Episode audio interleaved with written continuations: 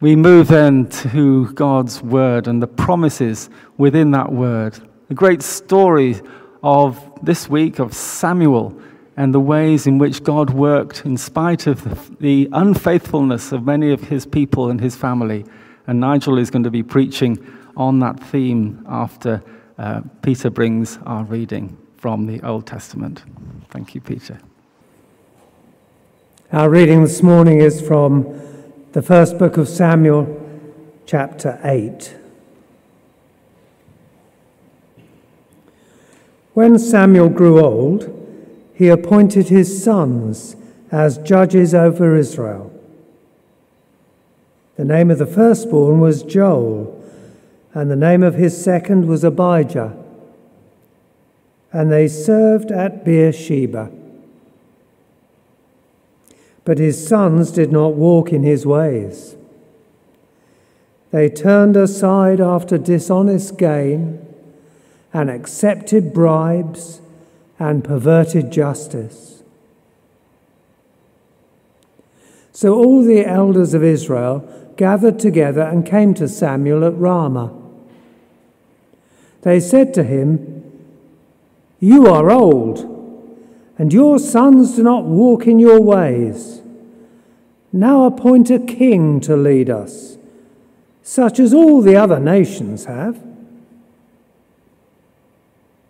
But when they said, Give us a king to lead us, this displeased Samuel.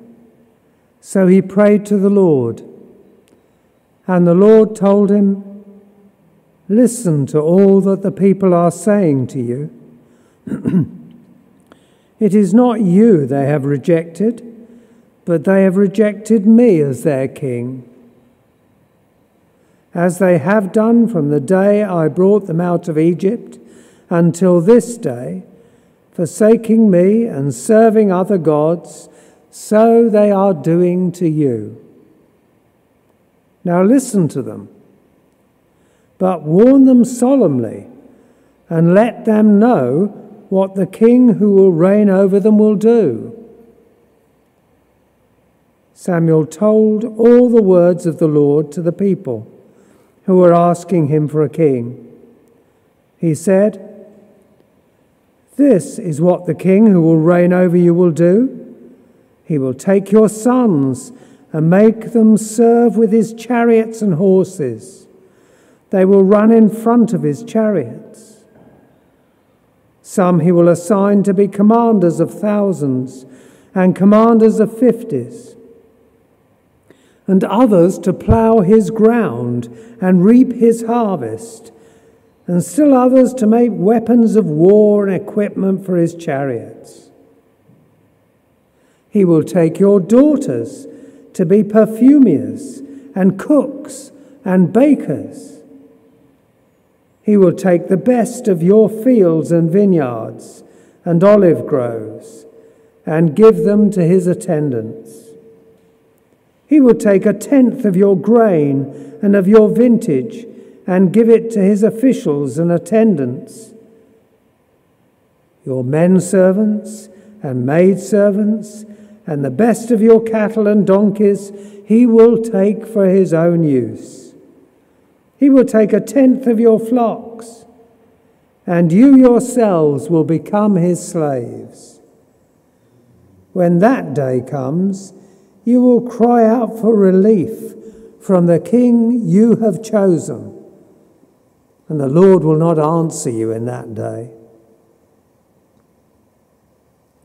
But the people refused to listen to Samuel. No, they said. We want a king over us. Then we shall be like all the other nations, with a king to lead us and go out before us and fight our battles. When Samuel heard all that the people said, he repeated it before the Lord. The Lord answered, Listen to them and give them a king. Then Samuel said to the men of Israel, Everyone is to go back to his town. This is the word of the Lord. Thanks be to God.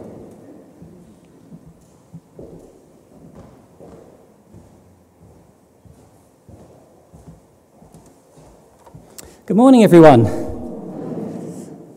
I'd like to start by reading just a few verses from John chapter 21, verse 15, where Jesus restores Peter after his resurrection.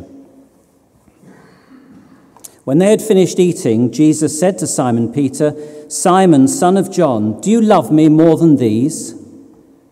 Yes, Lord, he said, you know that I love you. Jesus said, Feed my lambs.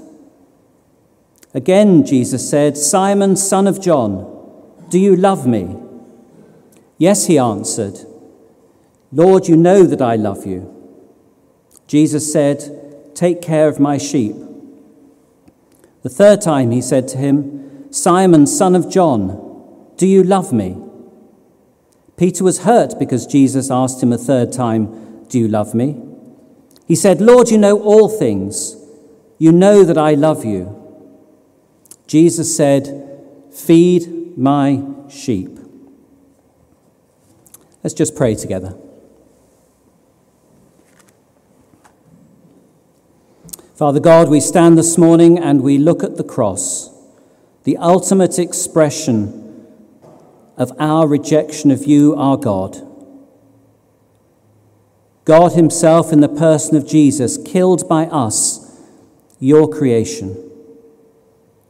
But the cross is also the ultimate expression of your love for me. Through my failure, you are faithful. Speak to me this morning so that rather than failing and rejecting you, I may be restored and renewed. For the glory of Jesus, I pray. Amen. Well, in small town America, on a stormy night, at the reception desk of a small hotel, an elderly couple tried to book a room. The receptionist profusely apologized. I'm sorry, he said, we're full. But then, after a pause, he said, Would you be willing to sleep in my room? The couple hesitated, but he insisted. Next morning, when the man came to pay the bill, he said, You're just the kind of man who should be managing the best hotel in the United States, and someday I'll build it for you.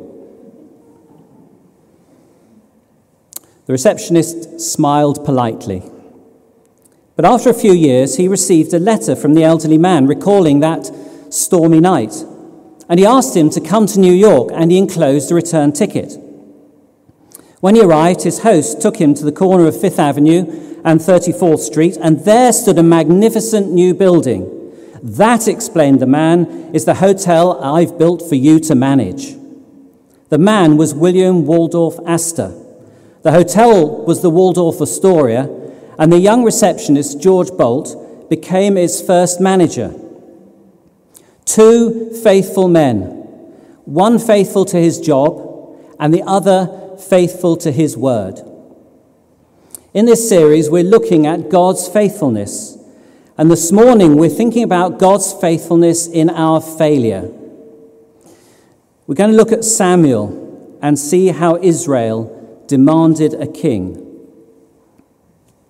What do we mean by faithfulness? Well, let's look at the other way. What do we mean by unfaithful? To be unfaithful is to betray, it's to lack commitment. But to be faithful is to be trustworthy, to be true to your word, utterly committed. And what characterizes God is his faithfulness. But what characterized the children of Israel was their unfaithfulness. Have you ever felt that you've been unfaithful to God? Have you made a wrong decision, taken a wrong path, maybe ignored Him? maybe taken things into your own hands. If you'd done that to a friend of yours, you'd expect a frosty reception. You'd expect them to step back, to step away from you. But God is different. And the lesson today is that although we may have been unfaithful to God, he remains faithful to us. Our unfaithfulness may have consequences, but God remains faithful. The Bible is a story of our failure and God's faithfulness. God creates Adam and Eve, but they disobey him. God calls Israel to be his chosen people, but they rebel against his leadership. God sends his son, and his own people, his own people, crucify him. But through a cycle of failure, God remains faithful. God has made a covenant to save, and he will. He made that covenant with Abraham, a covenant for a special relationship with Abraham's offspring. And he made a new covenant. And you know the words, don't you? This is my blood of the new covenant, which is shed for you and for many for the forgiveness of sins. God's faithfulness to his covenant, covenant means that he forgives our failures when we come back to him in repentance. His story is one of faithful restoration, nurturing back to health, nurturing back to strength, restoring broken relationships. So take heart if you feel that you've failed. Take heart if you think that your relationship with God is broken. Because He says to you, Come back. Come to be restored. Come to be renewed. Come to be rebuilt. The story of Samuel is the story of God rejecting his own, uh, God being rejected by his own people. In 1 Samuel chapter 3, the chapter opens with these words In those days, the word of the Lord was rare. So when the boy Samuel was called, no one was expecting to hear from God. Samuel grew as a priest in the house of God and then as a judge, leading the people of Israel. But Israel's cycle of failure is seen as they take matters into their own hands. In chapter 4, we read that after a defeat by the Philistine army, Israel decide to go and get the Ark of the Covenant from Shiloh and put it in front of them to lead them into battle. They were defeated again, and the Ark of the Covenant is captured. That was a decision of catastrophic proportions.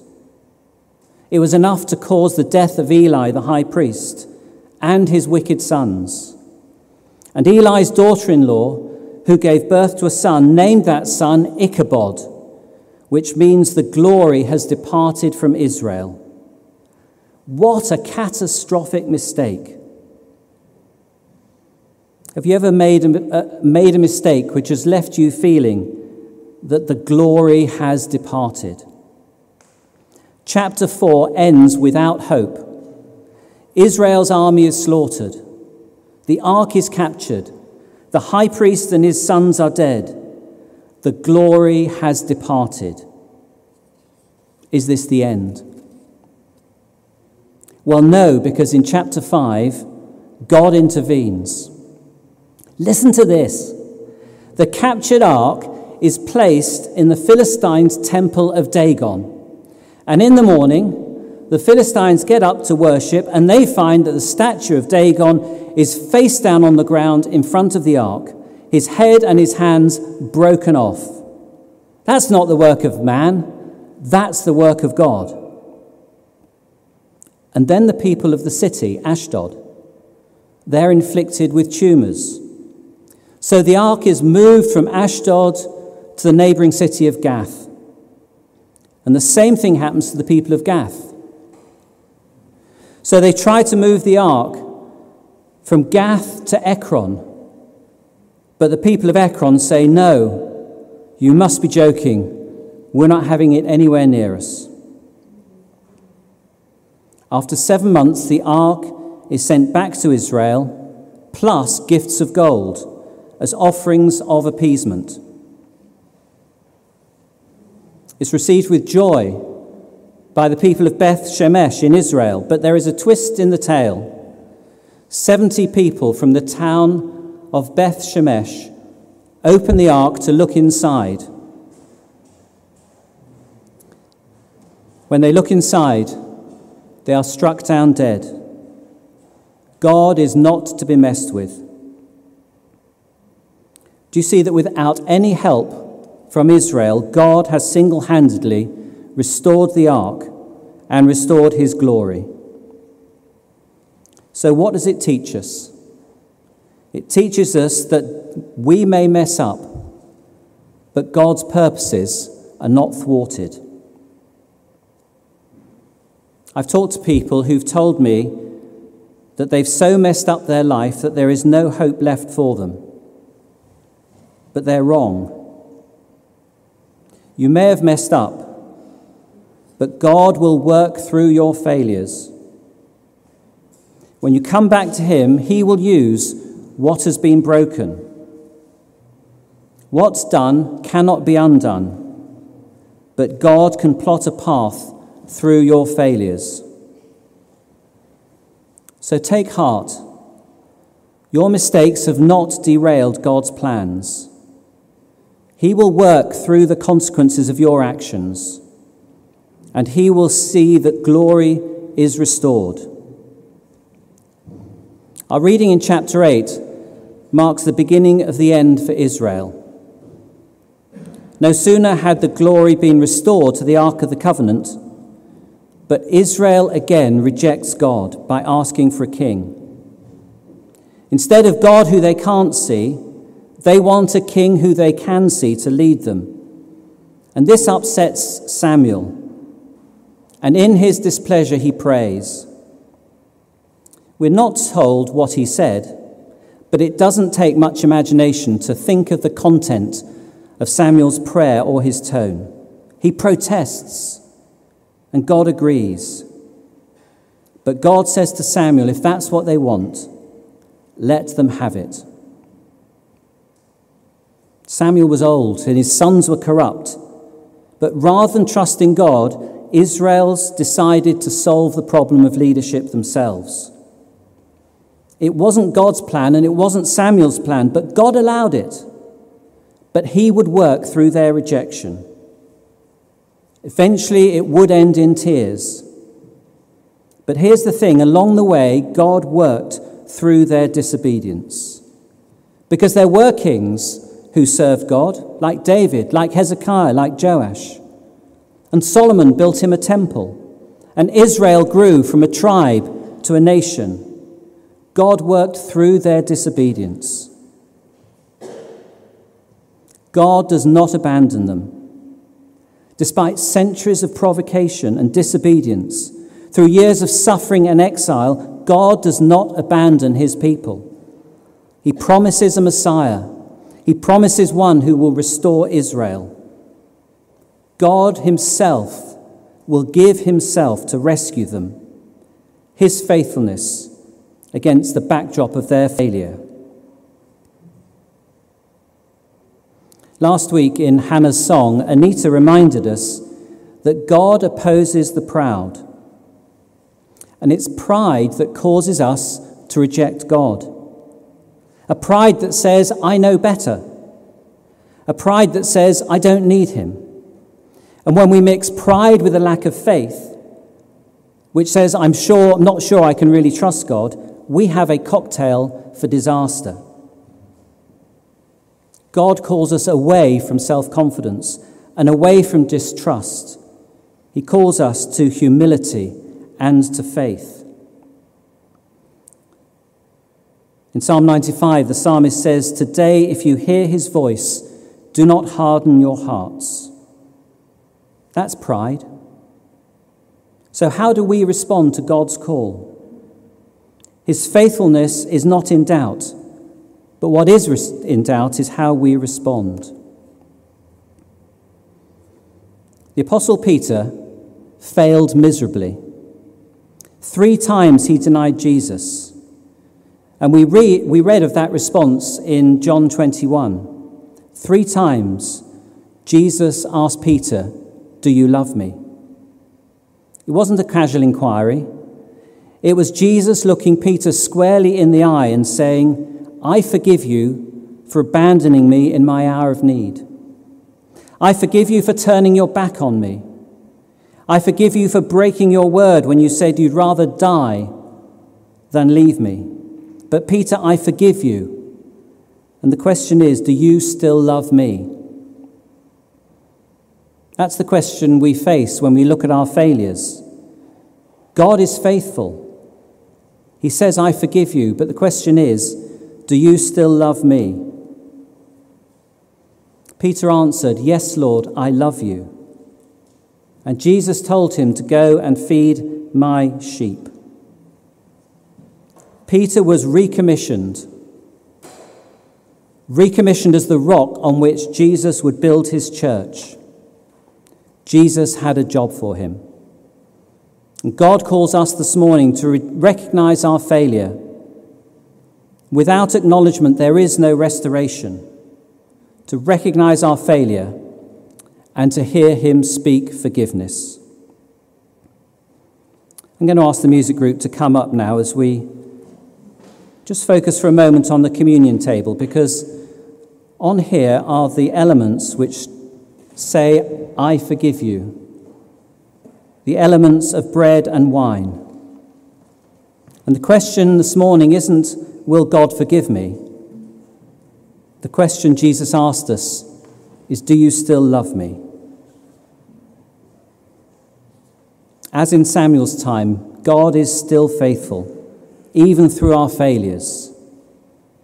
And he asks us this morning, Do you love me?